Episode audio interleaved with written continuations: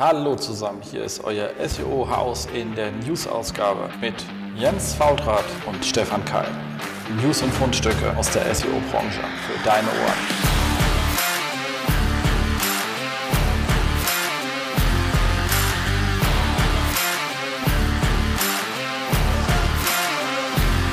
SEO-Haus, stay tuned.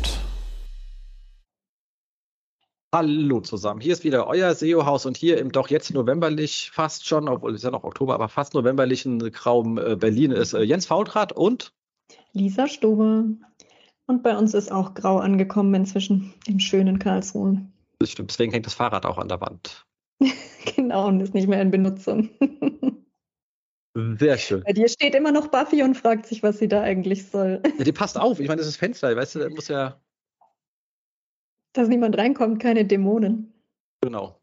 Ja, das ist wichtig.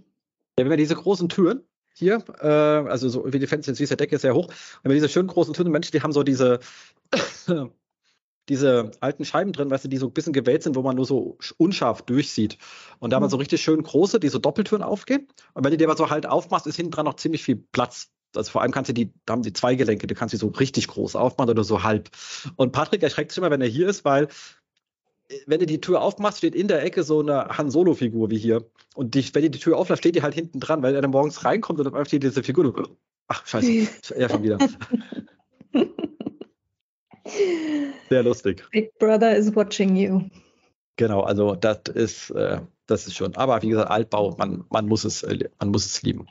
Auch wenn es im Winter nicht so einfach zu bewerben ist. Ja, also wir haben gerade einen Heizungsausfall im Altbau. Schon seit ähm, zwei Wochen sitzen wir in der Kälte, in Anführungszeichen. Mal ist es kälter, mal wärmer, aber es ist schon nicht angenehm, wenn es in der Wohnung nur so 16 Grad hat. ja, das, das verbuchen wir unter patriotischem Einsatz zur Gassicherung oder sowas. Ganz genau, ja, ja, genau so machen wir das. Bei uns ist es, glaube ich, sogar noch Erdöl. Hauptsache es brennt. Ähm, so, also wir haben mal versprochen letztes Mal, wir haben heute etwas größeres Thema mitgebracht und zwar technisches Monitoring im SEO. Wir haben das so ein bisschen gegliedert in Zielstellung, komme ich gleich zu. Ähm, Probleme, Lösungsmöglichkeiten und Benefits aus den Bereichen. Im Lösungsbereich kurzfristig äh, Maßnahmen, die man also regelmäßig und zwar in relativ kurzen Abständen, was heißt, ist alles, was so untertäglich, minütlich bis täglich ist. Ähm, mittelfristig bis langfristig, das ist so Woche bis Jahr, ist schon ein großer Zeitraum, aber es werdet ihr dann sehen, was es ist. Und fortgeschrittene Lösung. Ähm, in der Vorbereitung habe ich mich viel um die ersten beiden Punkte gekümmert und Lisa um Punkt 3. Das heißt, am Anfang werde ich ein bisschen mehr reden und du am Ende ein bisschen mehr. So machen wir es. Nur, dass die Leute nicht verwirrt sind, wenn sie denken, huch, ist das jetzt ein Monolog heute? Nee, wird es äh, äh, nicht sein. Genau, da würde ich sagen, fangen wir mal an und sagt mit dem Ziel. Äh, Ziel von technischen Monitoring im SEO ist, die eigene Plattform technisch so im Blick zu haben, so zu monitoren, dass Probleme so frühzeitig erkannt werden, dass kein Schaden hinsichtlich der Traffic-Akquisition durch Google eintritt, ohne, das ist ganz wichtig, die interne Produktivität zu reduzieren.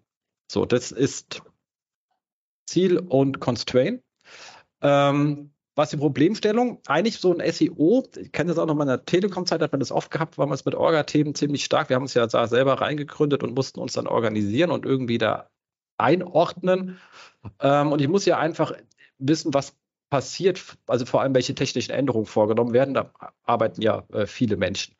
Ähm, wir haben das aber auch bei Kunden, wenn die klein sind und die haben so ein äh, kleine Entwicklerbude, die da die Webseite zusammenschraubt, dann äh, mag ich die sehr, weil die hochgradig agil sind, aber die arbeiten auch einfach mal wild los.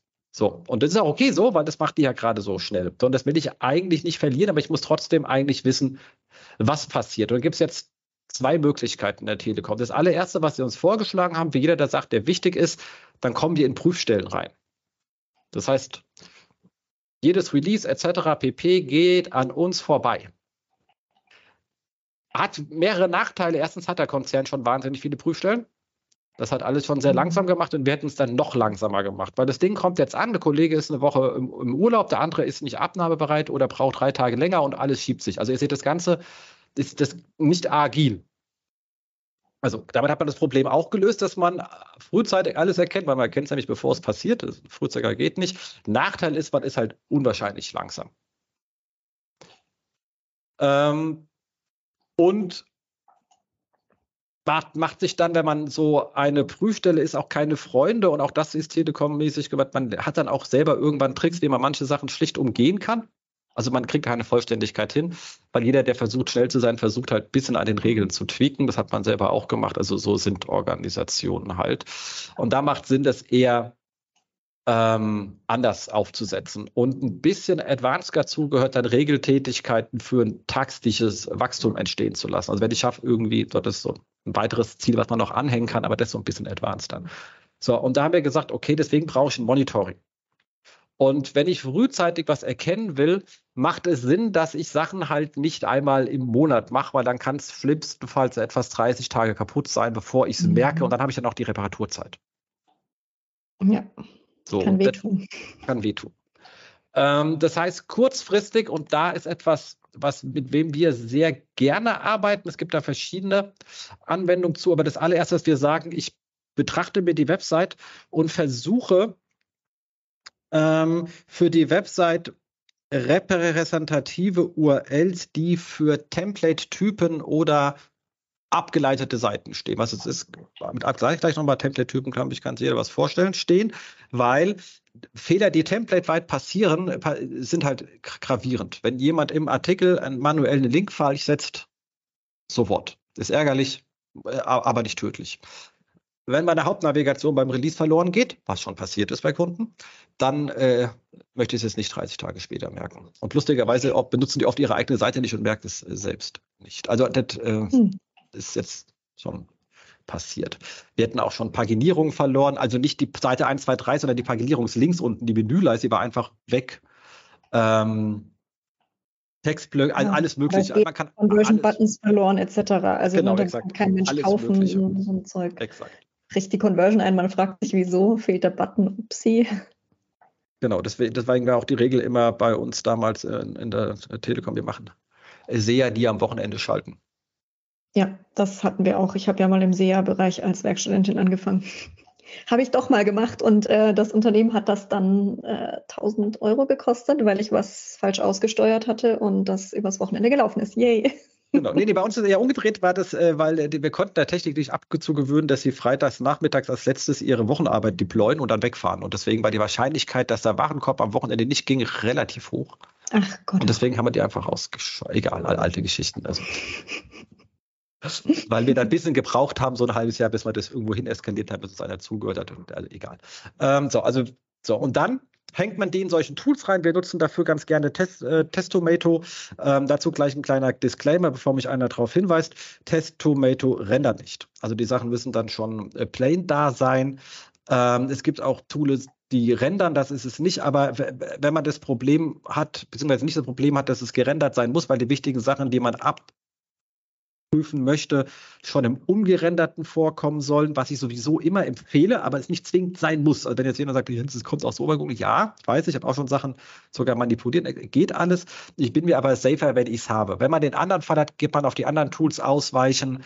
Die sind allerdings, also Testometer muss man jetzt auch ein bisschen lernen, aber wenn man ein Tool mal gelernt hat, wie es geht, dann äh, lernt man nicht gerne um und bis jetzt haben uns die anderen im Handling auch alle noch nicht so wirklich überzeugt. Die waren teilweise so dermaßen verspielt, dass ich dann dachte auch, ja, nur weil ihr jetzt JavaScript interpretieren müsst, müsst ihr jetzt auch nicht alle in Quietschi, Quietschi bunt werden. Ihr seid in Technik, also weißt was ich meine. Das ist, äh, bin halt auch ein alter weißer Mann. Ähm, Genau.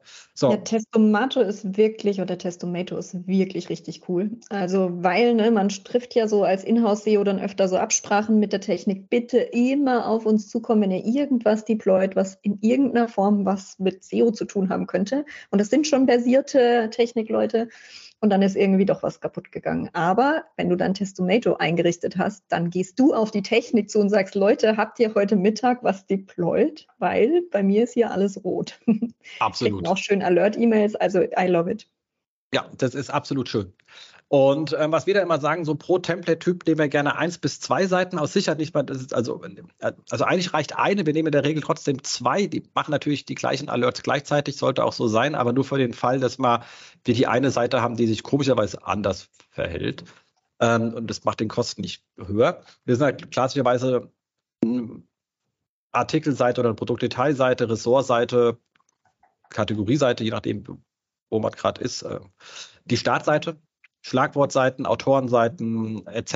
Wenn ich irgendwo im, im E-Commerce noch einen Blog habe, die Plotstark-Seite, Plot-Kategorie, Blogartikel und was es halt gibt. Ähm, ganz wichtig sind diese abgeleitete Template-Typen. Das ist zum Beispiel, wenn ich paginiere, dann möchte ich auch die Paginierung mitnehmen. Und zwar von jedem Template-Typ, was paginiert, weil ich prüfen will, ob die Regeln für Paginierung drin sind. Also ganz früh hätte man gesagt, ist man rel pref next drinnen. Braucht man ja, mhm. dabei hat man gewusst, war komplett für die Tonne, aber man hätte es damals geprüft, weil man dann nicht wusste, dass es für die Tonne war. Ähm, man, ähm, wir können dann auch zu den Leuten, die die Sachen auf No-Index stellen, auch wenn der Rest der Welt das anders sieht. Ich bleibe bei dem Thema. Stefan hat dazu lang und breit einen Artikel geschrieben bei uns im Blog, warum wir das so sehen. Und bisher konnte mich keiner widerlegen, auch wenn der Tobi Schwarz es mehrmals probiert hat, aber das war dann auch eher so ein Kauderwelsch, was ich jetzt nicht nachvollziehen konnte. Und die Daten, die er mir versprochen hat, hat er nicht beigebracht. Dementsprechend bleibe ich dabei. Mhm. Ähm, und ich sehe nur gute Sachen. Also alles gut. Aber wer das anders glaubt, ich glaube, das wäre eine Glaubensfrage. Da muss man keinen Glaubenskrieg draus machen. Äh, aber solche Sachen prüft man halt eben oder umgedreht, wenn ihr sie auf Index haben wollt, prüft halt, ob sie noch auf Index stehen, ähm, ob da Elemente drauf sind, die man haben möchte. Ähm, man prüft sowas wie Sonderseiten, also eine, eine 404-Seite, ob die auch 404 bleibt. Auch das hat man schon, dass 404er Statuscodes auf einmal 200er geworden sind, aber vielleicht immer noch da Seite nicht mhm. erreicht, weil es ein Statuscode ist. Schaut es ja in der Regel kein Mensch an, warum, wie auch immer das passieren kann, weiß man nicht. So systemweite Weiterleitung. Also wenn ich so eine HTTP nach HTTPS-Regel habe, nehme ich halt irgendeine HTTP-Seite und gucke, ob die Weiterleitung bleibt. Das gleiche für Non-WWW zu WWW klein, also jede Schreibweise zu Kleinschreibweise. Immer ein Beispielfall, um zu gucken, ob die Regel, weil wenn die rausfliegt, dann fliegt die überall raus. Also ich muss ja nur einen Regelfall dafür prüfen. Nicht ich Trailing Slash zu Trailing Slash. Genau, okay. exakt, genau. Also was, alles, was man da als Regel mal definiert, weil die können halt einfach rausfliegen und da schaut halt in der Regel keiner hin. Nee. Und exakt. Ähm, so, und dann halt so, was ist die Sitemap da? Ähm, Robots-Text. Also, das sind so erstmal so die wichtigen Punkte, die man da durchgeht. Und Prüffälle ist dann klar Statuscode, alles, was im HTTP-Header definiert ist. Ähm, zum Beispiel haben wir gerne mal, dass wenn Artikel ein gewisses Alter haben, dass sie dann auf 304 stehen statt auf 200, weil 304 heißt ja not modified und dann geht Google beim Crawling viel schneller durch. Sparen eine Menge Crawl-Budget ein. Ähm, und ähm, alle Arten vom Schema-Org, wenn man die nicht sieht, ist ein klassischer Fall. Das Sachen, also da können Sachen wirklich verloren, die sieht kein Mensch außer im SEO und gehen schnell mal verloren. Dann halt die klassikerweise ist das Menü vorhanden, wo ich halt auch schon über ähm, mein XPath gucke, ist das Menü noch da? Da macht man immer meistens irgendwie eins, zwei Elemente raus oder teilweise auch den ganzen Block. Und dann kriegt man auch mit, wenn sich eine Änderung am Menü ergibt, dem einem keiner Bescheid gesagt hat, wenn der Block im Gänzen so nicht mehr da ist oder anders ist. Ähm, Textblöcke, weil man klassischerweise kennt Kategorientexte unten sehe und habe auch schon dass irgendwann die Kategorietexte rausgeflogen, warum auch immer. Ähm, ja, das hatten wir auch schon. Genau, Verlinkungsmodule noch vorhanden, per, wie angesprochen, Paginierungslinks, ähm, sind Überschriften so vorhanden, wie man sie definiert hat. Ähm, Gerade wenn da Regeln drin sind, dass man sagt, Thema der Seite, Doppelpunkt, technische Details oder so, also steht es da noch so drin oder ändert sich das, bleibt es eine Überschrift, alles kann ich ja schön durchdefinieren. Und äh, bei der Robot-Text hänge ich immer rein, ist der Inhalt noch komplett gleich, weil wenn da Sachen geändert werden, will ich halt auch wissen, was passiert. Das sind so die Klassiker, die man da reinhängt. Und dann läuft es alle 15 Minuten los. Und wenn was schief läuft, dann schickt es einem eine lustige E-Mail. Und dann hat man diese Kacheln, also jeder Prüffall ist so eine Kachel in der Ansicht und die ist dann auch rot, da kann man draufklicken, da sieht man halt der Prüffall, wie sollte es sein und wie ist der Ist-Stand. Äh, dann schreibt man kurz eine E-Mail an den Kunden und dann sagt er, ja, nee, äh, soll auch so sein, wir haben das Menü erweitert. Äh, dann sagt man, okay, dann mache ich den neuen Ist, also den neuen Stand, kann ich einfach anklicken und sagen, du bist der neue Ist-Stand und dann geht die Prüfung weiter und alles ist gut oder man behebt es halt. Ja. Und damit hat man eigentlich alles im Griff. Und das ist auch, also für, für den Fall, dass jetzt hier so ein paar, also ja, ein bisschen Zuhörer, die auch ein bisschen sagen, du, ich mache so ein bisschen SEO nebenher, mir fehlt so ein bisschen Zeit und Chef gibt mir keine Lizenz für einen Screaming Frog, alles auch schon erlebt, so in, oh ja. in, in, in, so Schulungen, die wir halten, wo Leute ganz traurig da ist, habe ich nicht. Ähm, das Schöne ist, wir haben auch einen Artikel, wir können sagen, so Hausfrauen äh, SEO-Audit. Ein SEO-Audit kannst du eh nicht, das ist kein Voll-Audit, aber du kannst sagen, ich mache einen Template-Check und check alle Templates gegen die bekannten Best Practices ab. Damit bist du bei 80 Prozent. Du hast dann immer noch nicht gefunden, wenn bei manuellem falsche Links, aber alles, was systemisch ist, was auch so ein Vollcrawl massiv aufbläht, wenn du durchblickst und sagst dann hier, ich habe äh, ihr habt 5000 äh, falsch, äh, Links auf 404, eigentlich ist einer aus dem Footer im Template. Mhm. So. So, die hast du alle schon mal erschlagen. Und wir machen die in der Regel sogar ganz gerne, bevor wir da crawlen. Wir gucken erstmal, was wir dort finden, weil später der Crawl auch viel einfacher auszuwerten. Also wir machen immer erst Template-Check, dann einen Crawl, weil später auch diese Riesenmengen, die da rausfallen, viel einfacher, zu, weil ich weiß schon, die Fehlerklasse muss auftauchen und die kann ich direkt sagen, habe ich schon erkannt, kann ich aus dem Datenbestand rauskicken, also vermerken und ähm, habe damit das Ganze viel, viel schneller im Griff. Und das kann ich wirklich jedem empfehlen. Das ist so, so eine 80%-Lösung, ähm, die, äh, die, man alle mit Bordmittel machen kann. Da braucht man eigentlich kein großartiges ähm, SEO-Tool zu. Da reicht Browser und Gehirn komplett. Und genau, mit einer Knowledge Base, wo man halt eben weiß, was ist denn der Best Practice eigentlich für ein mhm. Artikel-Template. Aber das ist vollumfänglich nachlesbar im Internet. Also da ist auch kein äh, Hexenwerk. Genau. So, das ist das. Das zweite, was wir relativ heute noch nicht bei allen Kunden, aber bei einigen, weil es ist auch nicht für jeden wichtig. Ähm, Shoutout an Dennis und äh, Lukas bei uns aus dem Team, die sich das angeschaut haben. Die sind da auf dieses ähm, Sitespeed mit Grafana gekommen. Ähm, unter Sitespeed.io liegt das Projekt. Das ist so ein Docker, was ihr euch selber installieren könnt. Für das ist auf so einen kleinen Hetzner-Server geschmissen. Und das macht halt diesen ähm, ähm, Sitespeed-Test von Google, also im Chrome, der macht er einfach durch, da stellt man eine Frequenz ein, wie oft er das machen soll und wieder Seitentypen, für die man, also die gleichen Seitentypen kann man dann wieder anlegen und dann ähm, rennt er da durch, macht die und speichert alles weg. Das ist schön. Also er speichert dieses ganze Flussdiagramm alles weg und dann habe ich die quasi da liegen. Und das ist, wie gesagt, wieder bei Kunden wichtig, wie gesagt, eins, zwei, die sehr untriebige Entwickler haben. Und da ist es gut, äh, wenn einem das tut, dann sagt, da ist was gerade kaputt gegangen, ähnliche Begründungen wie hier.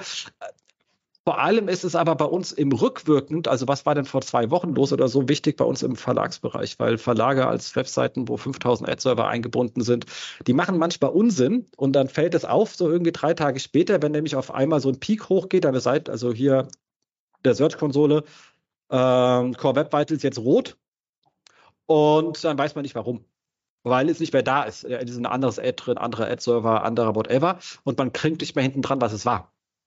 Und wenn man das aber, wenn es nur einmal ist, dann ist es egal, aber es gibt, da passiert es öfters mal und dann kann man schon mal damit auf die Suche gehen und sagen, guck mal, hier war das Werbeelement zu der Zeit von bis war das ausgelaufen und dann kann man dann schon mal auf äh, Schuldigensuche gehen und gucken, ob man das vielleicht ein bisschen weniger oft amok laufen lässt.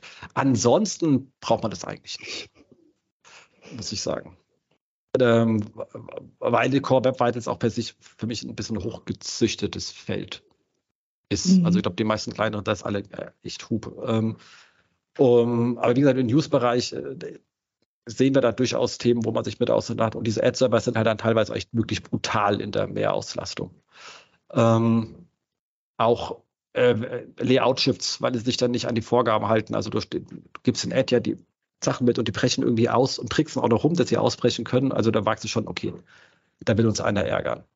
Ähm, last but not least, was wir auch nur bei Hardcore-Fällen haben, was jetzt auch nicht etwas ist, was man ständig machen muss, aber was eine schöne Quelle ist fürs schnelle Reagieren, sind Blockfiles.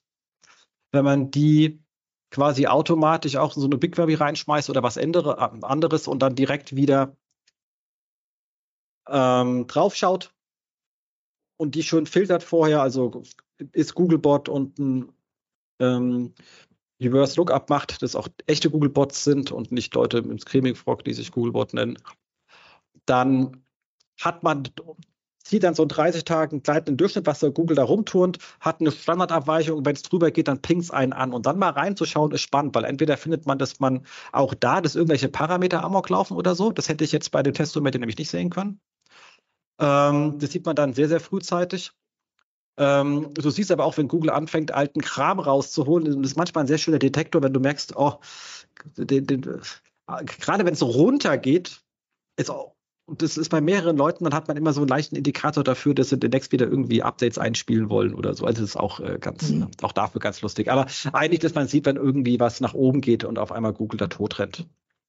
Ähm, aber wie gesagt, das ist auch nur bei wirklich größeren Seiten, so bis mittelgroß ist es eigentlich. Meistens, beziehungsweise wenn ihr es einfach könnt und wisst, wie es geht, ist es immer sinnvoll. Wenn, es, mhm. wenn ihr nicht wisst, wie es geht, brecht euch erstmal keinen Kopf ab mit den anderen äh, zwei Sachen. Vor allem würde ich mich auf das Testometer-Thema, das kann jeder, der halbwegs bis drei zählen kann. Testometer ist einfach einzurichten. Die Prüffälle sind einfach zu definieren. Ähm, wir haben einen sehr langen Artikel dazu vom Stefan, der ist auch schon vier Jahre alt, aber der gilt immer noch. Das sind einige, die kann man natürlich ein paar Prüffälle, weil es gibt das andere Schema-Orgs noch ein bisschen erweitern, aber wenn man sich da lang, langhangelt, kommt man da sehr sauber durch und hat das Thema super im Griff. Genau. Das wenn, ist sehr hilfreich. Genau. Wenn ich das alles habe, dann bin ich schnell und reaktionsfähig und habe meine Organisation agil gehalten, weil ich eben nicht die da zwingen musste, bei mir vorbeizukommen. Also Ziel quasi erreicht. Definitiv. Und ich kann halt auch identifizieren, wenn was getan wird unter meiner. Ähm, ja, also ich weiß nicht so aus der Inhouse-Erfahrung, wie tun, tun die Entwickler äh, viel, wenn der Tag lang ist. Ist ja gut, dass sie arbeiten, ne? aber dummerweise ja eben auch oft SEO-Relevantes. Ja. Genau. So, dann so mittelfristig, wenn man sagt, also die Sache habe ich im Griff, ich würde auch von der Priorität damit anfangen, weil es am billigsten ist und am einfachsten umzusetzen. Und ich habe schon einen riesen Fortschritt, wenn ich das etabliert habe. Ähm, das mittelfristige, ähm, ich bringe jetzt von der, weil ich fand ich gerade das Thema reingebracht mit den in der Priorisierung. Ich glaube, es in der Priorisierung auch am, am, mal drin und würde Punkt 2 nach vorne ziehen von den beiden Kärtchen, die ich hier in unserem schönen Schaubild habe. Ähm, ist regelmäßige Prüfung der Google Search Konsole. Wir reden jetzt vom Technikmonitoring der Index- und Verbesserungsberichte. Ähm, regelmäßig heißt bei mir, bei den meisten Kunden gucke ich einmal die Woche rein, bei etwas kleineren einmal im Monat, aber eher einmal die Woche, weil man da spannende Sachen sehen kann. Die, ähm, und zwar interessiert mich da auch wieder Veränderung. Also alles andere habe ich ja hoffentlich am Anfang mal geprüft.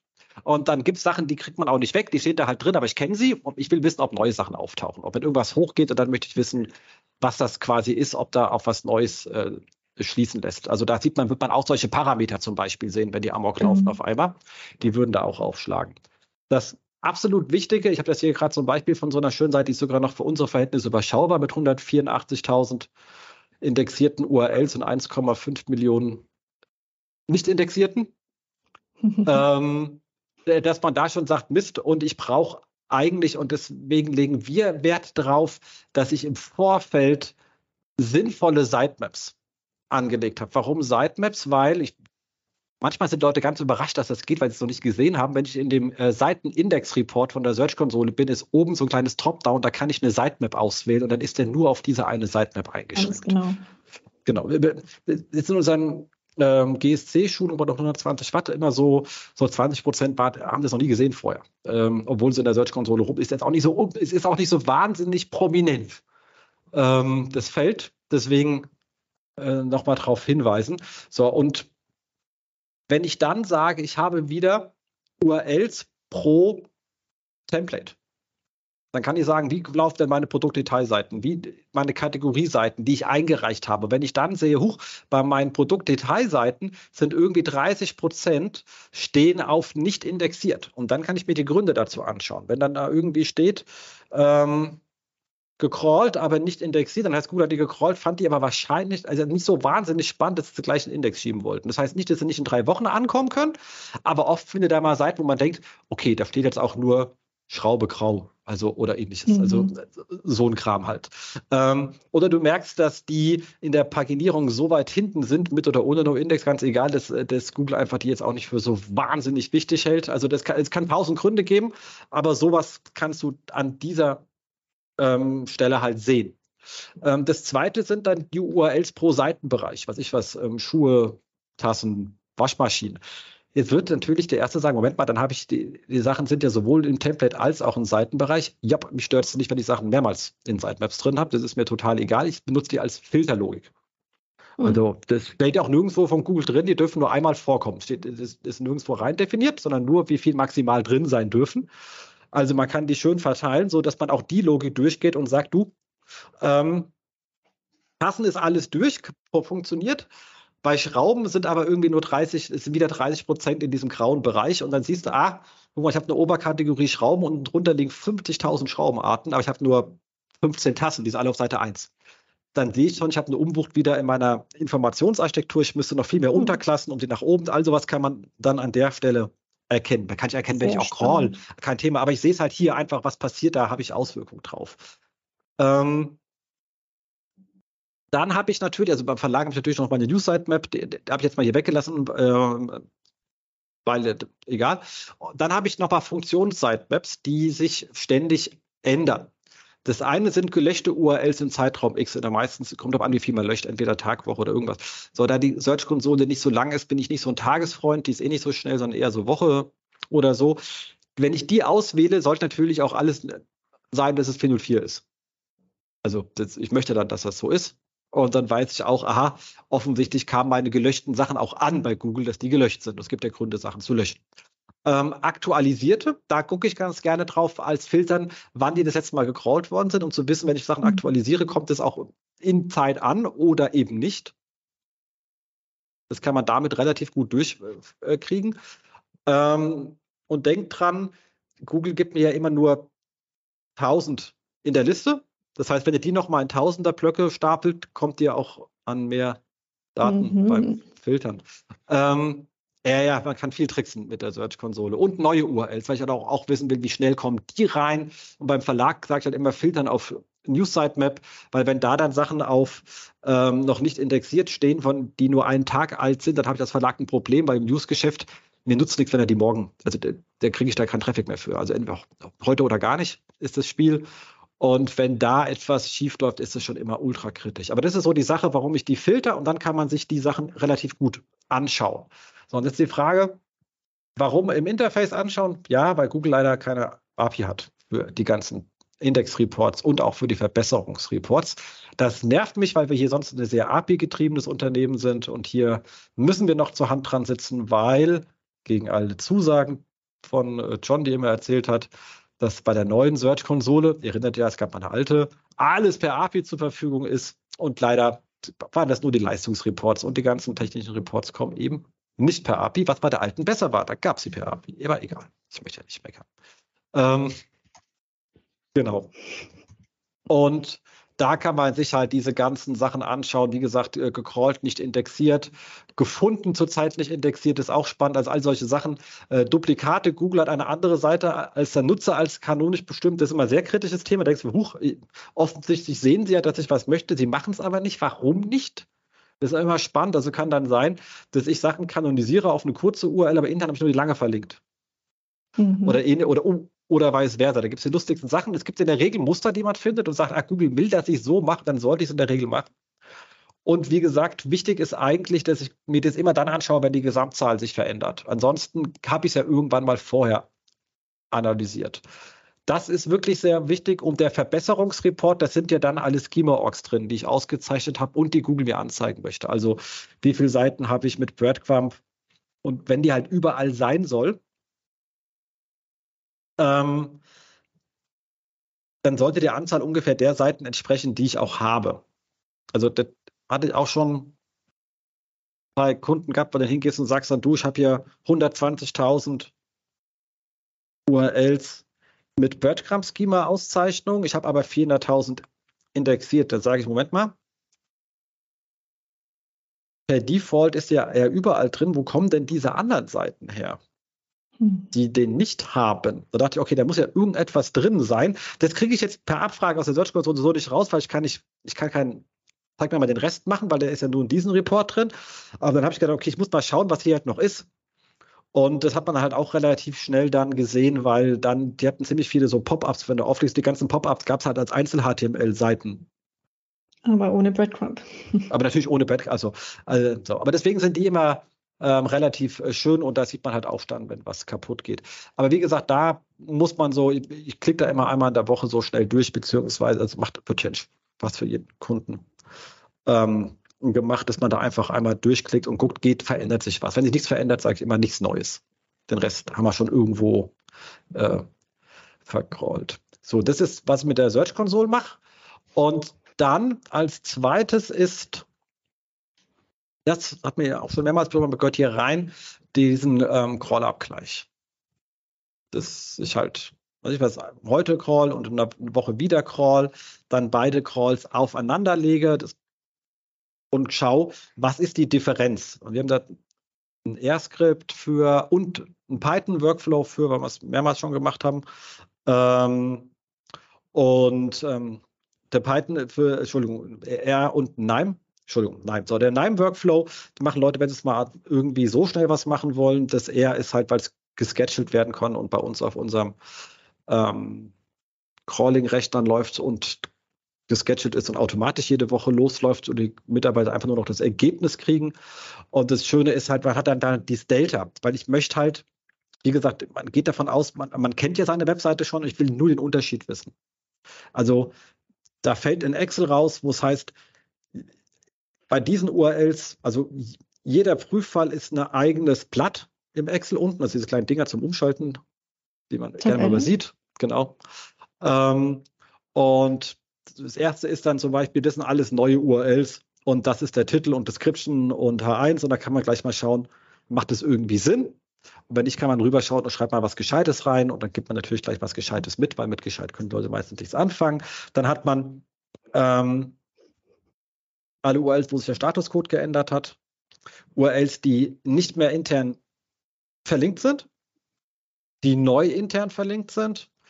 Ähm, immer halt mit Title und Description, wo sich der Title geändert hat, Description geändert hat, H1 geändert hat äh, und ich glaube noch irgendwas. Das sind so die Sachen, die sind alles schon in einem Excel drin, immer mit allen Sachen. Man kann einfach durchgehen und sagen, guck mal hier, das, das, das bitte wieder ändern oder das neu und hat einfach alles im Griff und kann das wirklich ähm, sehr gut machen und hat halt dieses Delta schlicht und ergreifend im Griff. Warum haben wir das gemacht? Das haben wir vor fünf Jahren gemacht. Ich glaube, du kannst mittlerweile auch ein Delta direkt irgendwie aus dem Screaming Frog ziehen, wenn ich irgendwas richtig gelesen habe. Ich bin mir aber nicht ganz sicher, weil, wie gesagt, ich kriege die Sachen immer zugeliefert. Ähm, wir hatten damals das Thema, dass alle Tools, die es da draußen gab, das nicht gemacht haben. Also ich konnte mir ein White schon durchaus anschauen, dann Anzahl der 404er sind von 500 auf 508 hochgestiegen. Ich habe aber nirgendwo rausgekriegt, welche 89 es sind. Die anderen 500 kenne ich ja schon. Das heißt, ich musste immer gucken aus der Vor, was, was kenne ich denn schon? Das war so aufwendig. Äh, mhm. Ich will ja nur den, das Delta, bei den anderen habe ich schon bearbeitet und die werden auch irgendwann verschwinden, das sind Tickets auf und das dauert halt wieder einen Monat, bis einer am Rechner ist, der dafür zuständig ist, whatever, äh, Tickets bewertet werden und dann mhm. kommt der Pöppels drauf und müssen echt durch irgendein so äh, Scrum-Meeting Ding sie durch, also was halt so passiert, bis Sachen, bis man arbeitet. Vor allem der Aufwand, bevor man NIME benutzt hat, also wer es noch nicht tut, macht es unbedingt. Jedes Mal muss man die gleichen Schritte im Excel durchlaufen, ne, um dieses ja. Aufzubereiten, um es dann abgleichen zu können und sowas. Also das, ich glaube, den Großteil meiner ersten Jahre im SEO war ich, äh, wie sagt mein Freund da immer so schön, Excel-Ingenieur oder wie auch immer. er sagt PowerPoint Engineering immer. Aber es ist auch so ein bisschen Excel-Engineering. Das ist äh, ja auch nicht schön. Genau. So, und hier ist es jetzt so, wenn man so, und dann muss man halt so gesagt einmal im Jahr irgendwo sagen, also die Delta haben natürlich das Problem, dass manchmal dann Sachen in der Organisation, in der Umsetzung verloren gehen. Die passieren dann nicht. Aber die sehe ich ja das nächste Mal im Delta nicht mehr, weil so. Das heißt, es macht Sinn, einmal im Jahr nochmal so ein Vollcrawl zu machen und anzuschauen, wie die Gesamtseite so aussieht. Weil sich sonst manchmal so Sachen einfach, wenn die hängen bleiben, du siehst sie dann ja nie wieder im Delta-Report, weil du hast sie ja in der Vorwoche gesehen, im neuen sind sie ja wieder da, also kein, kein Delta mehr, siehst du dann nicht mehr. Deswegen macht Sinn, nochmal einen Vollcrawl zu machen. Wenn du das so aufsetzt, dann hast du hier Fehler gesehen, wie irgendwie fünf neue Seiten, die entstanden sind, äh, oder Titlefehler. So. Die sind ärgerlich, aber nicht unternehmenskritisch. Deswegen müssen die nicht in dem, ich kriege die untertägig mit. Das heißt, du bist hinreichend schnell im Handeln und schränkst die Organisation wieder nicht ein. immer das, den Constraint wird eingeschränkt. Du bist zwar reaktiv, aber für die Fehlerklasse hinreichend reaktiv. Und das äh, passt dann ganz gut. Ähm, und dann kommen wir zum Thema, was mache ich denn, wenn ich jetzt sagen will, okay, das habe ich alles im Griff, habe ich alles etabliert. Wie gesagt, das kriegt man alles auch noch äh, notfalls als Einzelkämpfer hin. Also Nein kann ich lernen, ich kann die Rolle, das kriegt man alles noch hin. So, aber was ist jetzt, wenn ich größere Organisation bin, etc. und will das Ganze ein bisschen fortgeschrittener machen? Und da kommen wir jetzt zu dem, mit dem du dich stark beschäftigt hast, aber das ist eigentlich dann die Idee, dass man sagt, ich mache auch beim Crawl-Abgleich mache ich einen Vollcrawl der Seite, ich schaue mir das selten an, also ich mache diesen Vollcrawl, aber ich speichere den halt irgendwo hinweg und visualisiere ihn weg. Da sind wir, wird jetzt ähm, geneigte Zuhörer wieder sagen, ja, kann ich mir ja äh, Reit oder Audisto oder sowas holen, die machen das auch, ja, kann man machen. Hat aber den Nachteil, dass du auf die Logik des Anbieters mhm. gesetzt bist. Und die haben so ihre eigene Logik. Ich schätze die alle. Es ist aber nicht meine. Das ist ein Riesenunterschied.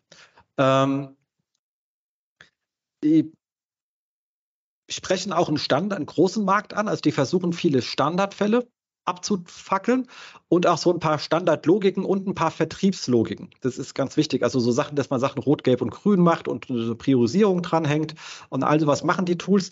Das ist natürlich dummerweise in vielen Fällen falsch. Also mhm. vertrieblich sieht es sehr gut aus, wird auch so gefordert. Ich würde es genau so machen, aber nicht anders, weil da kann ich es viel besser verkaufen. Aber ein Tool, was meine Geschäftsziele nicht kennt, kann ich priorisieren. Was meine Ressourcen und Fähigkeiten nicht im Team habe, kann ich, kann ich priorisieren. Weil sie weder den Aufwand kennt, den ich habe persönlich, weil es gibt Kunden, die können halt wahnsinnig schnell JavaScript deployen, aber kommen an ihr Robots-Text nicht dran. Warum auch immer nicht fragen, ist so. Muss man hinnehmen. Die einen haben stapelweise Texter und keinen Techniker im Haus. Also whatever. Also jeder hat seine Fähigkeiten. Also die kennen meine Fähigkeiten nicht, können deswegen den Aufwand nicht schätzen. Das ist nicht machbar. Die können sie nicht, keine Chance. Also kann man nicht von außen. Ähm, und äh, sie können auch nicht wissen, wie wichtig jetzt äh, der Pressebereich ist im, für mich äh, im, im, im Vergleich zum Blog zum Beispiel um jetzt Sachen zu sagen, die kann man jetzt wirklich auch vom Namen gar nicht wissen, was ist, dann machen die wahnsinnig viel PR, es ist wahnsinnig wichtig oder düppelt es nur so rum und der Blog düppelt nur rum, weil es Social Media Tante halt beim Blog noch haben wollte, weiß ich von außen nicht. Also ich kann nicht sagen, was der Business Impact ist. Das ist nicht machbar. So, und deswegen macht es Sinn, ähm, und es ist heutzutage wirklich kein Rocket Science mehr, wenn man das tut. Was, hast, was ist dann so für dich dein Framework, mit dem du sowas ganz gerne angehst? Mhm. Also wir haben dazu ja mal eine Folge gemacht, wer da genauer was dazu ähm, anschauen äh, oder sich anhören möchte zum ähm, Data Warehouse, SEO Data Warehouse. Aber so grob äh, sage ich immer, ist natürlich, äh, der Screaming Frog ist zentral. Ne? Wir brauchen ja die Daten, also wenn wir uns unsere Website anschauen wollen. Und da ist natürlich ein Screaming Frog auch so besonders wertvoll, ne? weil die, da können wir halt alles customizen, ne? mit Custom Extractions äh, arbeiten und einfach sagen, okay, zieh mir genau diesen Button raus oder zieh mir immer raus, ob da jetzt äh, sehr gut oder was weiß ich was steht und so. Das ist richtig toll. Ähm, dann äh, legen wir das Ganze ab in Google BigQuery. Das ist natürlich super, können äh, mehrere Leute von überall drauf zugreifen. So eine interne, ähm, nicht cloud-basierte Datenbank ist natürlich immer so ein bisschen schlecht, gerade wenn mehrere Menschen an so einem Framework arbeiten. Ähm, genau, das ist natürlich was, was man braucht. Und dann ist natürlich äh, die Frage, wie arbeitet man jetzt mit den Daten? Da haben wir ja schon NIME erwähnt, also so Ad-Hoc-Abfragen ähm, und auch so ein bisschen ja, in der ganzen Entwicklung dieses Frameworks ist es super zum Abfragen und schauen, wie sehen denn jetzt meine Daten aus. Aber was dann natürlich für den Anwendungsfall in Zukunft, wenn es dann fertig ist, am schönsten ist, ist halt Google inzwischen Looker Studio, ähm, nicht mehr Data Studio. Ähm, da hat man es halt dann sehr schön aufbereitet und kann halt eben auch so Automatisierungen anlegen. Also dann macht man sich eben Arbeitssichten raus, zum Beispiel weiß ich nicht, das sind jetzt irgendwie die ganzen intern verlinkten 404 Seiten, ähm, macht da so eine, eine Tabelle, sage ich jetzt mal, in Looker Studio und die kann man dann automatisiert per E-Mail zum Beispiel an seinen Werkstudenten oder Praktikanten verschicken und das ist halt super. Das heißt, der geht dann durch die Texte durch und packt die ganzen äh, Links raus oder halt Weiterleitungen oder sonstiges Zeug.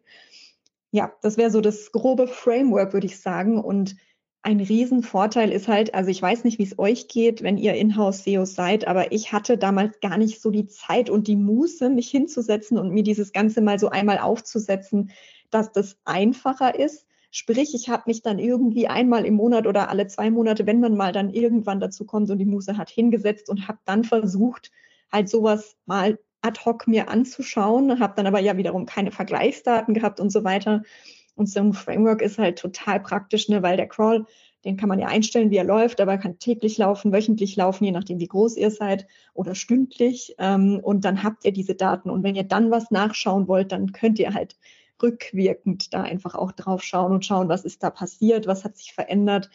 Ähm, und ich arbeite da total gern auch mit so zum Beispiel den Statuscodes, dann einfach mit so einer mit so einem schönen Balkendiagramm. Da sehe ich einfach äh, auf einen Blick äh, in den letzten, weiß ich nicht, zwei, drei Monaten, wie sind die Statuscodes verlaufen. Ne? Also ähm, kann man zum Beispiel sehen, sind plötzlich irgendwie dreimal so viele 200er da wie vorher und ich weiß aber eigentlich, dass ich jetzt nicht einen neuen Seitenbereich freigeschalten habe. Dann äh, habe ich halt damals festgestellt, ah, okay, plötzlich sind irgendwo Sprungmarken aufgetaucht, die da nicht sein sollten oder es haben sich irgendwelche URLs gebildet oder es ist ein, aus Versehen ein Produktbereich ähm, online gegangen, der nicht online gehen sollte oder solche Dinge. Und das sieht man halt in dem Balkendiagramm ähm, mega schön. Auch 300er, 400er Fehler, alles ähm, einfach visuell. Also ich bin auch ein sehr visueller Mensch. Und dann nimmt man sich halt einfach einmal am Tag vor, auf das Dashboard zu schauen, baut sich zum Beispiel ein Dashboard, wo halt die wichtigsten Dinge sind, ähm, auf einen Blick. Und wenn man dort halt dann irgendwas sieht, was halt angestiegen ist, hat man halt dann einen Detailreport, wo man einfach reinschaut und guckt, was ist das genau? Auch so Listen wiederum, Listenfunktionen, die man sich dann rauslassen kann und so. Also es ist mega. Also ich kann es wirklich jedem empfehlen, der in-house arbeitet und eine größere Seite im Blick behalten muss. Ich arbeite da auch öfter mit Kunden, die sind halt zum Beispiel jetzt nicht nur rein SEO-Verantwortliche, sondern die sind halt zum Beispiel komplett technisch für die Website verantwortlich, haben dann verschiedenste Ländermärkte noch zu betreuen, also so weiß ich nicht, so 40, 50 Ländermärkte und müssen da auch so ein bisschen die Content Manager im Zaum halten, weil sie natürlich auch für SEO verantwortlich sind, ne, gucken, was setzen die Leute um und sowas. Und es ist einfach meiner Meinung nach unmöglich, wenn man nicht ein Framework in irgendeiner Weise hat, ähm, das Ganze wirklich im Blick zu behalten. Also tut euch da den Gefallen und investiert da ein bisschen, äh, um da vielleicht euch was aufzubauen, dass ihr einfach dann in Zukunft schneller seht, was los ist. Also zum Beispiel auch ein Use Case, der, der einen Kunden wahrscheinlich sonst nie aufgefallen wäre, ist, dass äh, intern zum Beispiel die ganzen URLs ähm, äh, mit Trailing Slash verlinkt sind, allerdings weitergeleitet und Achtung, auch per 302 und nicht 301 weitergeleitet werden auf die URLs ohne Trailing Slash und sprich, ähm, hier wird halt der Crawl extrem aufgebläht, dann haben wir lauter Weiterleitungsketten drin, weil natürlich bleibt es manchmal nicht bei der einen Weiterleitung, sondern es hängen an viele drin. Ähm, solche Geschichten, äh, die äh, sind sehr unschön und sind halt alles solche Geschichten, die einem in der Regel nicht so auffallen im Daily Business, die aber auf jeden Fall gefixt gehören. Und ähm, ja, was ich auch total schön finde, also ich hatte ja auch schon von Custom Extractions gesprochen, gehen wir erstmal kurz darauf ein, ähm, ist natürlich super wertvoll. Das heißt, wir können, äh, wenn wir uns ein Framework bauen, halt wirklich hergehen und sagen, okay, was interessiert uns denn? Also was möchten wir uns genauer anschauen? Also möchten wir jetzt zum Beispiel äh, sehen, dass jede Kategorieseite zum Beispiel einen FAQ-Bereich hat. Okay, könnten wir auch Schema.org abfragen, aber weiß ich nicht, ist der vielleicht noch nicht ausgezeichnet oder ein gewisses anderes Seitenelement? Oder wollen wir wissen, ob der Preis immer angezeigt wird oder was weiß ich? Also lauter solche Dinge, die wir in Custom Extractions haben könnten, sind halt super wertvoll und das kann man sich alles durchdefinieren und ähm, den Crawl dann einfach vordefinieren und dann automatisiert laufen lassen. Und was finde ich noch ein Riesenvorteil ist, ähm, das ging mir im in-house auch immer so, wenn jetzt die Seiten nicht nach Verzeichnissen gescheit segmentiert sind. Also sprich, ich habe zum Beispiel Produkt-URLs, die nicht einer Kategorie zugeordnet sind, ne, weil die einfach in der, im, also sozusagen die Kategorie ID oder was weiß ich was nicht in der Produkt-URL vorkommt, dann ist halt eine ähm, spezifische Segmentierung für euch auch total wertvoll, ne? weil das seht ihr, das könnt ihr nicht in NIME, das, äh, das könnt ihr nicht in Write, das könnt ihr nicht in Systrix, das könnt ihr nirgendwo sehen.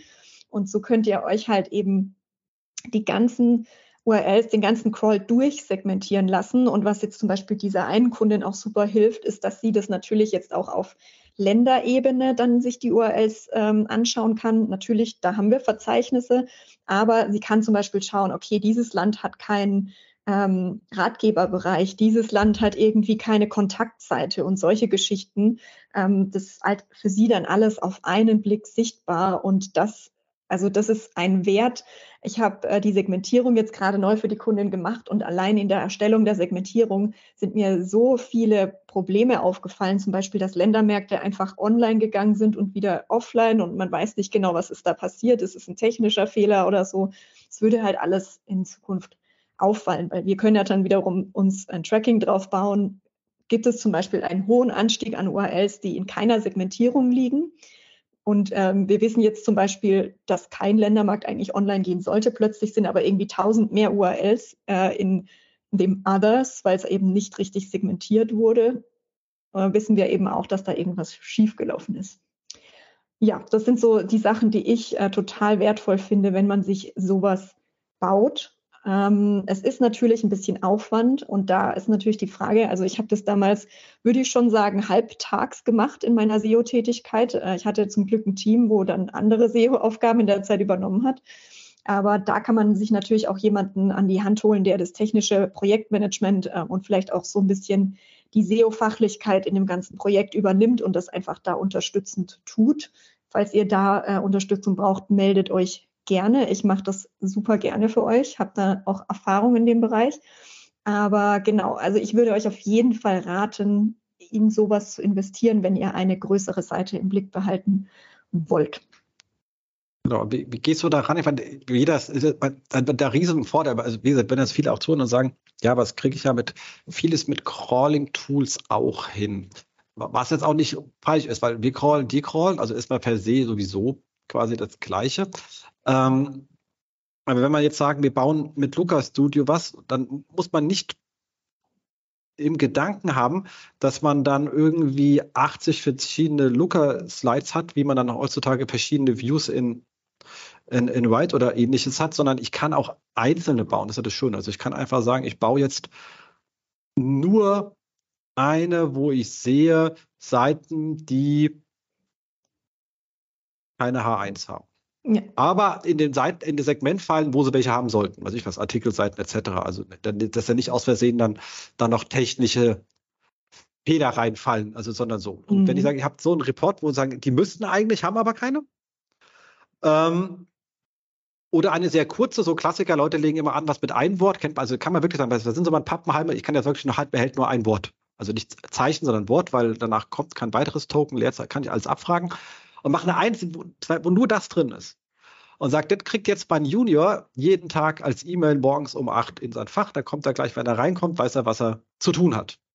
Ganz genau. So, und der muss nicht in einem großen Tool, Toolschulung etc., sondern der zentrale Verantwortliche kann sagen, welcher Stakeholder braucht was und kriegt genau das. Und ich baue das, er kann sich es online anschauen, er kann sich es aber auch äh, zu äh, PDFen lassen über Lucas Studio. Ähm, das ist ja machbar und dann hat man auch solche schönen Sachen. Das, ist auch, was wir gerade manchmal bei Reports machen, aus, wenn wir dem aus der Search-Konsole rausmachen, dass ich sage, ich springe nicht auf die URL, wenn ich die URL klicke, sondern ich springe das Content Management System auf die URL zum Editieren. Also wenn ich weiß, es ist ein WordPress, dann weiß ich ja, wie der Aufruf ist, plus ähm, ähm, Page ID ist gleich. So, und ich kann den Aufruf da hier reinschreiben ja. als URL hinterlegen. Natürlich muss der Nutzer dann eingeloggt sein und er kriegt erstmal ein Login. Ich gebe ja kein Login mit oder nichts. Das hat also ist komplett sicher. Aber wenn er eingeloggt ist, ist er halt direkt Ganz genau. Drin. Und äh, auch dann kann ich wieder schneller arbeiten. Also darum geht es immer. Äh, wenn ihr sagt, ich mache drei Stunden SEO, äh, dann ist das Thema zu groß für euch. Aber sobald man irgendwie mit Teams, dann ist Arbeitszeit was Relevantes. Und je einfacher man es machen kann und je schöner man Aufgaben ans Team runterbrechen kann, desto besser ist es. Weil ich dieses Team dann beschäftigt habe. Es ist auch für Menschen schön, wenn die in den Beruf kommen und sich dann sagen, was mache ich denn heute? Sondern erstmal wissen, ah, so die erste Stunde mache ich das und dann kommt so ein Tag rein, dann fängt auch langsam mal mit E-Mails und dann kommt so so. Aber wenn so die ersten ein, zwei Stunden, wenn ich morgens reinkomme, schon mal durchorganisiert sind, ist es auch gar nicht so ganz falsch für das eigene Wellbeing. Bitte Leute nicht mit zehn Stunden Arbeit am Tag mit PDFs versorgen, dann sind sie nicht mehr gewellbeat. Das ist das Gegenteil davon. Also so maximal zwei, drei Stunden, danach verklingt das Telefon oder Dinge passieren. Ähm, ja. Aber trotzdem ist es schön, wenn man so etwas wirklich in arbeitsfähigen Sachen hinkriegt. Und das kriegt man halt wirklich damit hin. Das ist halt die große Stärke, wenn man mit Lukas weil man jederzeit was Neues bauen kann. Oder mit ähnlichen Tools. Du kannst das, wenn irgendwann Tableau im Einsatz hat, kostet ja viel Geld, aber klar kann man das auch damit machen. Aber das ist halt der Vorteil gegenüber, ich kaufe was von der Stange. Stange. Das kann mhm. sich nicht auf meine Arbeitsprozesse einlassen. Ich kann keine schnellen Hacks einbauen, dass ich direkt in mein System reinspringe. Das können die alles nicht machen. Das geht gar nicht. Das ist von, vom System her nicht vorgesehen. Das heißt, so, und das heißt, so, weil ich sagen kann, SEO ist für mich so wichtig, dass ich ein bisschen mehr bereit bin zu zahlen als von der Stange, ist das quasi der richtige Weg. Und dann, wenn man dann durchs, wenn man es hat und geht mal durchs Haus, dann wirst du immer mehr Anwender finden, die sagen, oh, das wäre für mich auch spannend, das wird meine Arbeit unterstützen. Und dann nicht das Panik, oh, ich muss ja wieder so ein scheiß SEO-Tool mit so lustigen quietsche gelb-rot und ich werde hier angekackt, dass was falsch ist, sondern nee, man macht Arbeit, das ist auch was ganz, in der internen Kommunikation können solche SEO-Tools nämlich sehr ärgerlich werden, dummerweise. Wenn dann nämlich Sachen rot sind und du gehst zu einer Abteilung, dann fühlt die sich ja angegriffen. Mhm. Zu Recht. Weißt, also, weil hat ihnen dann noch vorher keiner gesagt, quasi. Also dann kommst du, also kann, es muss nicht sein, aber je nachdem, wie so die Großwetterlage ist, ist ganz gut. Ähm, wenn das dann alles eher so, guck mal, es wäre schön und hier wird nichts rot oder irgendwas, ähm, mitarbeiten kann. Also hat für die Akzeptanz eine ganze Menge und wir arbeiten ja auch viel auf solchen Stacks und machen, bauen uns da wahnsinnig viel, auch einfach, weil wir das auf unsere Arbeitsprozesse anpassen können. Und das macht halt doch einiges. Und was halt so eine Vorteil gegenüber jetzt so einem Standard-Crawling äh, von beispielsweise Systrix ist, was auch gut ist und für viele Seiten wahrscheinlich ausreicht, um so mal, wenn man nicht so richtig die Peilung hat, mal zu sehen, was kann ich mir überhaupt anschauen, ist, dass wir halt die GSC-Daten oder die Google Analytics-Daten damit dazu nehmen können. Und dann sind wir in einem Bereich unterwegs, wo wir richtig krass arbeiten können. Ne? Also zum Beispiel Berichte bauen, wo ich sehe, okay, die H1 ist jetzt ähm, weiß ich nicht, ähm, mir fällt gerade nichts mit einem Synonym ein, irgendwie Sneaker und aber in der Search Console sehe ich, dass das Keyword, das, wo ich am meisten angezeigt werde, halt Turnschuh ist. Ja. Ne? Das heißt, ich kann mir da Listen rausgeben lassen und auch das wieder gut an einen sagen wir mal, Junior geben, äh, Praktikant vielleicht dann weniger, und zu sagen, geh da mal bitte mit Hirnschmalz durch und guck dir an, wieso heißt denn unsere Kategorie Sneaker? Wie ist denn das Suchvolumen? Also ich kann ja auch mir aus einer Quelle das Suchvolumen mit dazu holen, ne? dass ich auch noch das Suchvolumen über eine API abgreife und das Suchvolumen mit einbinde. Das heißt, ich sehe auch noch, ach krass, äh, Turnschuhe hat ja auch noch mal das Doppelte an Suchvolumen wie jetzt Sneaker. Kein Wunder, werde ich dazu öfter angezeigt. Ne? Also ist das Wort Tonschuh überhaupt in meinem Title und Description vorhanden oder nicht. Ne? Also solche Dinge oder auch, weiß ich nicht, das ist jetzt wieder mehr Screaming Frog, aber wie viele unterschiedliche Ankertexte habe ich denn für eine URL auf meinem Portal? Ne? Man sagt ja auch, man sollte einfach gucken, dass äh, Ankertext ungefähr der H1 entspricht, aber halt auf jeden Fall, dass der Ankertext halt einheitlich sein sollte, so gut es geht. Ne? Solche Dinge. Also das sind halt alles Sachen, also wir müssen ja als SEOs so viele Dinge im Blick behalten und ähm, die müssen ja alle gut sein, korrekt sein, ne, weil es ist ja so ein holistisches Ding, unser Job. Ähm, das, das schaffen wir ja gar nicht ohne irgendeine Assistenz in irgendeiner Weise, dass wir einfach ein Report haben, wo es uns gezeigt wird und dann können wir delegieren oder halt uns selbst dran setzen, je nachdem. Genau, damals auch, das hätte ich auch in diesem mittel- bis langfristig wird reinschreiben können, jetzt ein ein schönes Skript, aber das ist dann wieder ein regelmäßig Wachstum. Also wie du schon sagst, was ist denn die Hauptphrase? Weil in der Regel ist es ja nicht Turnschuh oder Sneaker. Die wenigsten Fälle, meistens sind es ja zwei oder drei Wortanfragen. Und ähm, das auch wenn du Ratgeber baust oder sowas, du machst dir eine Gedanken, machst Keyword oder sagst, okay, dafür soll die banken, das ist die Phrase, die ich am Anfang drauf baue und dann ist es halt etwas anderes. Oder die sind einfach nur umgestellt. Und ich, da bin ich immer noch, ein exakt Match zieht meiner Meinung nach immer noch besser, als wenn das zwar die gleichen Wörter, aber eine andere Reihenfolge mhm. sind. Bei allem KI, in der Himmel geht es ja hier um jeden Punkt rauszuholen. Ähm, So, und es funktioniert auch ohne, sonst würde es ja nicht ranken. Ich hätte keine Daten in der Search-Konsole. Ich will ja noch besser ranken. Also, wenn es geht, so. Das ist ja der Unterschied zwischen funktionieren und besser. Und dann geht man natürlich hin und sagt, guck mal, das sind die Hauptphrase, das steht Title Description H1 und da kann man schon gucken, ah, kann ich die noch ein bisschen umformulieren, um noch besser zu treffen. Ähm, das macht absolut Sinn. Das ist etwas, was man wirklich sich äh, regelmäßig anschauen kann. Und die können sich auch im Laufe der Zeit ändern. Und manchmal sieht man dann ja auch Jahreszahlen drin. Ich glaube, für Zeit, dass ich im November, dass ich das Ding mal update, weil die werden wahrscheinlich nächstes Jahr ändern. Ähm, mhm. Und dann kann man sagen, in meiner Redaktion gibt es da mal ein Update äh, für, weil ich glaube, das ist irgendwie Jahreszahl abhängig oder so. Also man, man, hat irgendwas zu tun, deswegen ist es auch eher für einen Junior als für einen Praktikant. Man muss schon noch ein bisschen Fallunterscheidung machen an ja. der Stelle.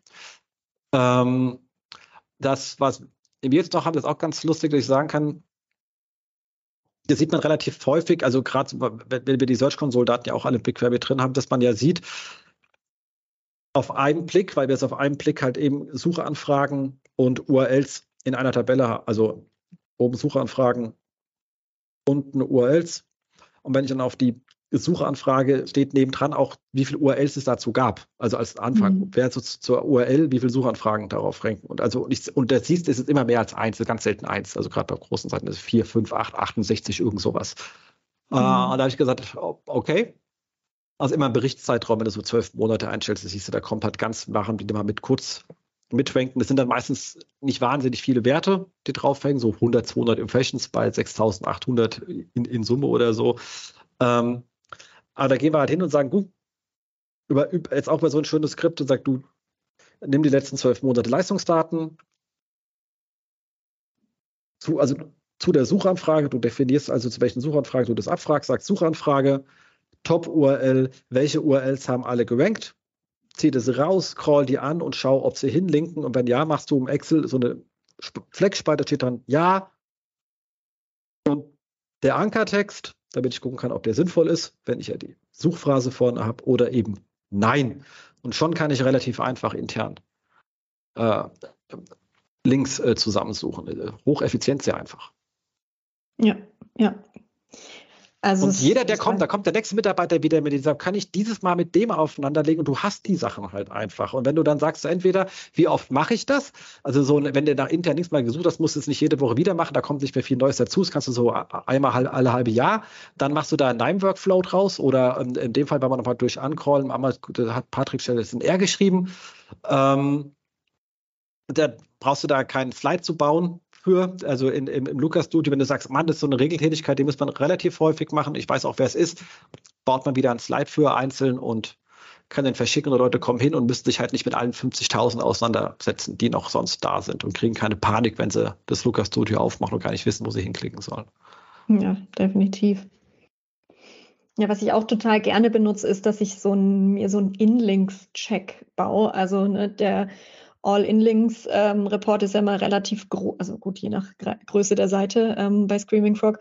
Aber wenn ich jetzt einfach mal wissen will, so, hä, wieso taucht denn diese URL ständig wieder in der Search Console oder sonst wo auf, die sollte, also die gelieferten 404, hä? Dann habe ich mir einen Report gebaut, wo ich halt Quell- und Ziel-URL abfragen kann und da gebe ich dann halt die Ziel-URL und habe direkt eine ganze Liste der URLs, die auf diese URL verlinken, ohne jetzt extra einen Crawl anschmeißen zu müssen, darauf warten zu müssen, dass der fertig ist und dann Excel-Gewusel anzufangen, sondern habe halt ja einfach so ein richtig schönes Tool, wo ich mir das in einer Sekunde raussuchen kann, weil der Crawl halt schon bereit liegt, ne? weil das, weil der schon gescheduled war. Ne? Also Exakt. Und man ownt halt auch die Daten. Ja. Das ist das Schöne und das erlaubt einen halt auch eine Retrospektive, dass man sagen kann, du, ich habe jetzt hier Fehler X, der war irgendwie drei Monate da, bis er geschlossen worden ist, wie bei jetzt hier bei dem schönen Beispiel, was du reinging, das mit den vielen 200ern. Und dann kann man gucken, wie war denn meine Leistung eigentlich in den drei Monaten? Wie hoch war der Impact auf meine SERP-Leistung?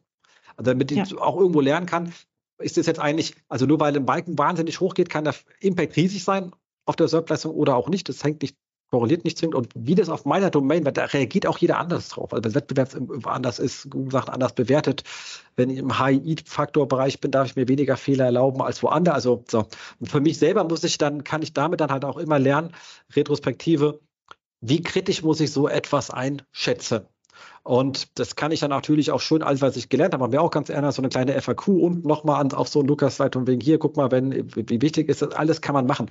Und das geht halt wirklich super, wenn man damit arbeitet und man ownt halt auch schlicht und ergreifend die Daten und weiß, was man da wie aufeinander legt. Das ist mir immer ein bisschen kritisch, wenn ich mit Fremdtools arbeite und die Datenstruktur nicht hintereinander lege. Da wird ja irgendwas aggregiert und ich habe es nicht selber gemacht. Da bin ich mir nicht. Und ich, ich stelle mir ja vor, was sie machen. Und ab und zu, wenn du da mit den Toolanbietern feststellst, nee, das ist die machen was ganz anderes. Ähm, mhm. So, weil Sprache zweideutig ist auch hier kein, kein Offense. Wenn ich ein Tool baue, wird mir exakt das gleiche, weil es gar nicht anders geht.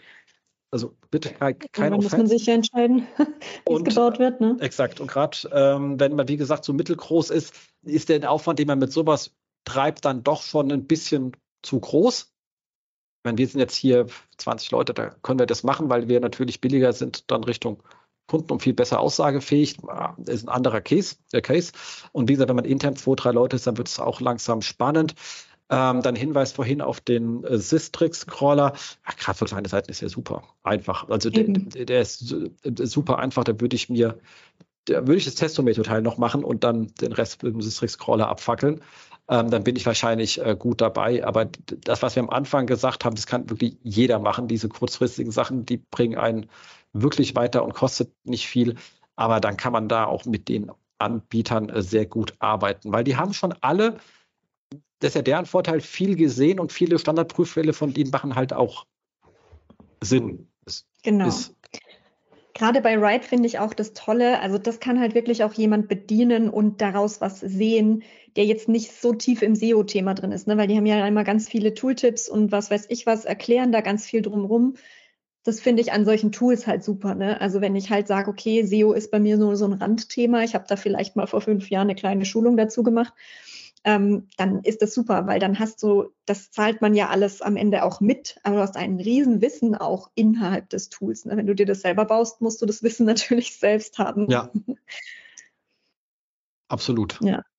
Ja, also ist auf jeden Fall natürlich wichtig, äh, das hatten wir uns auch noch notiert, dass man, wenn man sich sowas selbst baut, natürlich da auch mit einem gewissen Wissen dran geht. Ne? Also jetzt nicht wild anfangen, irgendwelche Reports zu bauen, kann man machen. Also ich muss sagen, ich bin auch immer so jemand äh, Learning by Doing. Das heißt, ich, ich fange an, irgendwelche Reports zu bauen und sehe dann, ah, okay, den könnte ich auch noch gebrauchen und den auch noch und so. Ne, aber nicht, dass ihr dann endet und habt irgendwie 90 Reports gebaut, dann ist euch auch nicht geholfen, weil dann sind es zu viele, die ihr irgendwie äh, überhaupt überblicken könnt auf die Dauer, sondern euch wirklich gut überlegen, wie was muss ich mir anschauen, was ist wichtig in meinem Fall, was ist ein Use Case, den ich regelmäßig prüfen muss, wo ich dann immer verrückt werde, dass ich das alles mit zusammenklicken muss, wie kann ich mir meinen Arbeitsalltag einfach ein bisschen mit den Reports ähm, erleichtern. Und ähm, genau, nicht einfach sagen, ich baue mir jetzt halt Report X, weil das baut man sich halt. Den genau, werdet also ihr dann wahrscheinlich nicht anschauen. Exakt, genau. Und ich meine, wie kamen wir denn an unser Wissen ran? Ich habe auch mit Systrix gearbeitet und mit äh, weit gearbeitet und äh, mit Autisto gearbeitet. Und immer beim Arbeiten sagt man, okay, die Bereiche schaue ich mir nie an. Hier bräuchte ich mehr. Und da kam ich auf dieses Delta. Ich brauche dieses fucking Delta, was nicht da ist, was mich extrem geärgert hat. Und so kam stückchenweise das Anforderungsmanagement dran, was man eigentlich später haben möchte. Ähm, und daran merkt man das. Ansonsten läuft man halt durchs Haus und sagt, was halt so andere Gruppen auch brauchen und was man da eben äh, nicht drin sieht. Aber wenn man davon keine Ahnung hat, würde ich auch immer beim Tool anfangen und gucken, wie ich daraus lernen. Ich meine, Climafox ist auch ein Tool, aber sind jetzt auch dabei, vieles auf ähm, ähm, Scrapey umzustellen, weil es noch mal ein paar andere Möglichkeiten gibt. Aber so hangeln wir uns ja auch immer eine Stufe weiter, weiter mhm. mit dem, was wir gelernt haben, daraus Anforderungen definieren. Und wenn man auf, auf der grünen Wiese sitzt, wird man ziemlich viel, zahlt man sehr viel Lehrgeld, muss ja. man sagen, weil man dann ganz viel baut, was man nicht braucht. Genau, also was bei mir Kunden dann auch häufiger haben, ist, dass sie sagen, okay, mein Chef möchte gern äh, KPI XY von mir regelmäßig wissen. Äh, wie kann ich denn äh, das regelmäßig reporten? Wie kann ich das darstellen? Was macht da Sinn? Ähm, oder sagt halt, okay, wir, wir sollen die und die Zahl steigern. Also zum Beispiel was ganz Simples, wir sollen den organischen Traffic steigern. Wie, wie kann ich denn, was kann ich denn am Portal verbessern, sozusagen, um organischen Traffic zu steigern und solche Geschichten. Also wenn ihr da einfach Fragestellungen habt und nicht so dann Unterstützung äh, in Form von einem Consulting auch sinnvoll. Ne? Also, dass ihr euch da jemanden reinholt, der euch da einfach mal ein paar Stunden lang sagt, okay, guck mal, das, das und das macht bei eurem Use Case Sinn, bei eurer Website Sinn. Und dann könnt ihr immer noch entscheiden, wollt ihr euch da selbst auf den Weg machen und es bauen oder es bauen lassen. Absolut. Das ist richtig. Damit sind wir jetzt auch, glaube ich, vollumfänglich äh, die Lage besprochen. Und jetzt sehe ich dich gerade nicht mehr. Jetzt bin ich mal gespannt, ob du noch da bist. Bist du ja da? Naja, doch, ich bin sehr wieder gut. da. Sehr gut, sehr gut, sehr gut, sehr gut. Cool. Ich würde sagen, bevor uns Internetleitung abraucht, äh, runden wir das Ganze ab. Ähm, Konferenzen haben, kommen, haben wir wieder welche, aber das ist die gleich wie das letzte Mal. Den muss ich jetzt nicht wieder SEO.com, SEO etc. pp. nicht nochmal vorlesen oder verlinken, haben wir alles schon gesagt. Damit würde ich sagen, war das hoffentlich eine schöne Sendung. Ich danke dir wie immer und mal gucken, was wir dann nächstes Mal Schönes machen. Ebenso. In diesem Sinne, tschüss. Ciao. Das war sie, die aktuelle Ausgabe des SEO-Haus. Wir bedanken uns bei euch für die geteilte Aufmerksamkeit und hoffen, die Show hat euch gefallen. Kommentiert in unserem Blog, wir freuen uns über jede Art von Kommentare oder auf unserer Facebook-Seite. Wir beantworten alle Kommentare möglichst zeitnah und vergesst nicht, uns auf iTunes zu bewerten, weil ihr wisst, iTunes ist das Gold des Podcasts. Dementsprechend bitten wir um viele, viele reichliche 5-Sterne-Bewertungen, am besten mit coolen Kommentaren. Danke dafür. Dann hören wir uns in zwei bis vier Wochen wieder und wir freuen uns, wenn ihr dann wieder einschaltet bei dem SEO-Haus, SEO von uns für euch. Und jetzt rank, well.